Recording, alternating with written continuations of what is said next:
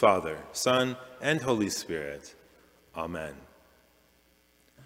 A few days ago, on Ash Wednesday, we marked the beginning of the Lenten season. With the ongoing pandemic, some of you have told me how you felt like you have lived the whole past year in a season of perpetual Lent. And you wonder when you can get back to the lives that you miss, a lives with friends and family. And although I may not know exactly how everything will pan out, I do know that no matter what season of life we're going through, we can always return in scriptures to the season of Lent. And for those of you who are paying close attention, you know that this first Sunday of Lent features a gospel reading that focuses on the temptation of Jesus. This year, we hear from the Gospel of Mark. Mark, who tells the story of Jesus quickly and more briefly than the other gospel writers. Immediately is one of Mark's favorite words. In our gospel reading this morning, Mark describes how the Spirit immediately drove Jesus into the wilderness to be tempted. The retelling of Jesus' temptations are so brief from Mark's account that we don't even know the ways in which Jesus was tempted. The temptations are left vague and nebulous. We, as readers, could easily juxtapose Jesus wrestling with our own annoying temptations.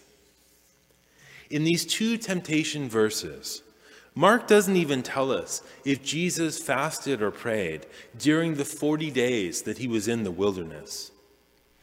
If we only had Mark's gospel, we'd be clueless about the nature of Jesus' temptation. Jesus isn't described as meditating on his life or reflecting upon his future. He isn't described as psychoanalyzing the meaning of his own incredible baptism, where the Spirit of God descended upon him like a dove. Surprisingly, Mark mentions no such reflection. Jesus doesn't even seem perturbed that the Spirit propelled him, a grown man, into the desert place with wild animals.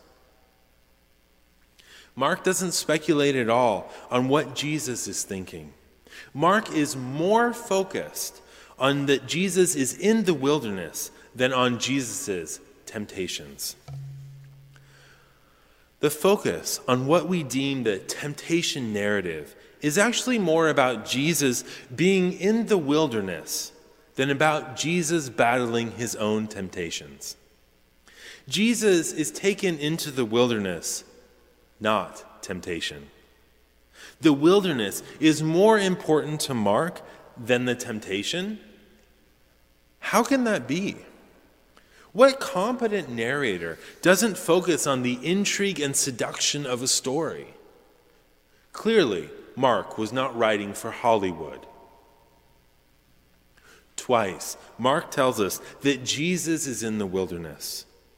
Now, this is kind of odd. I mean, Jesus is already in the wilderness. He was just baptized. It's not like John the Baptist was baptizing people in a stream outside the walls of Jerusalem. No. No, Jesus is baptized in the wilderness on the banks of the Jordan River, an isolated place in which our children's godly play curriculum describes as a, as a dangerous place. No one goes to the wilderness unless they have to.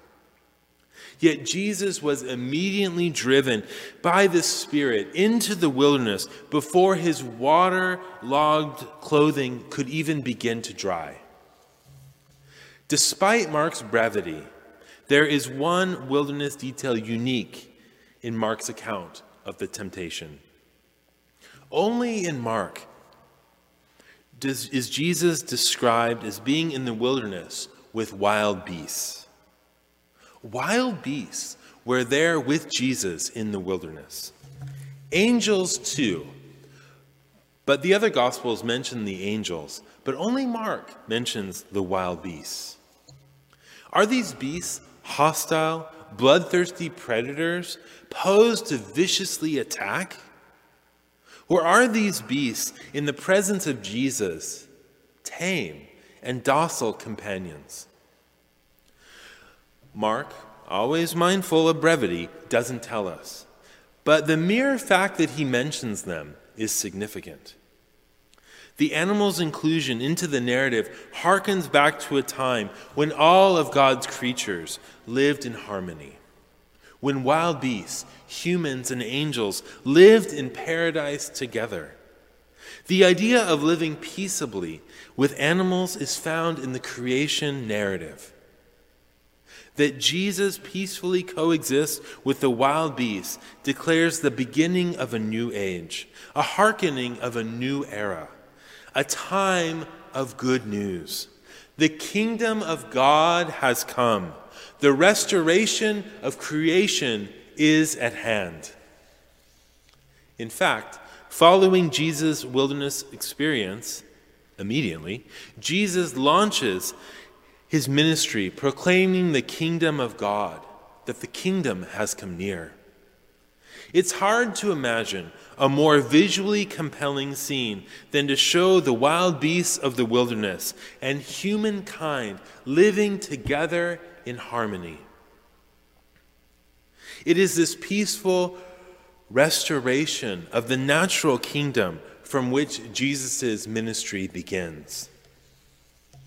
In this season of Lent, as we struggle with our own temptations, the Gospel of Mark calls us to look towards God's restoration. How do we partner with God in restoring God's harmony throughout creation? What needs to change in your life to come into harmony with those around you and with the created world? What needs to change in your life for the restoration of relationships and peaceful coexistence to occur.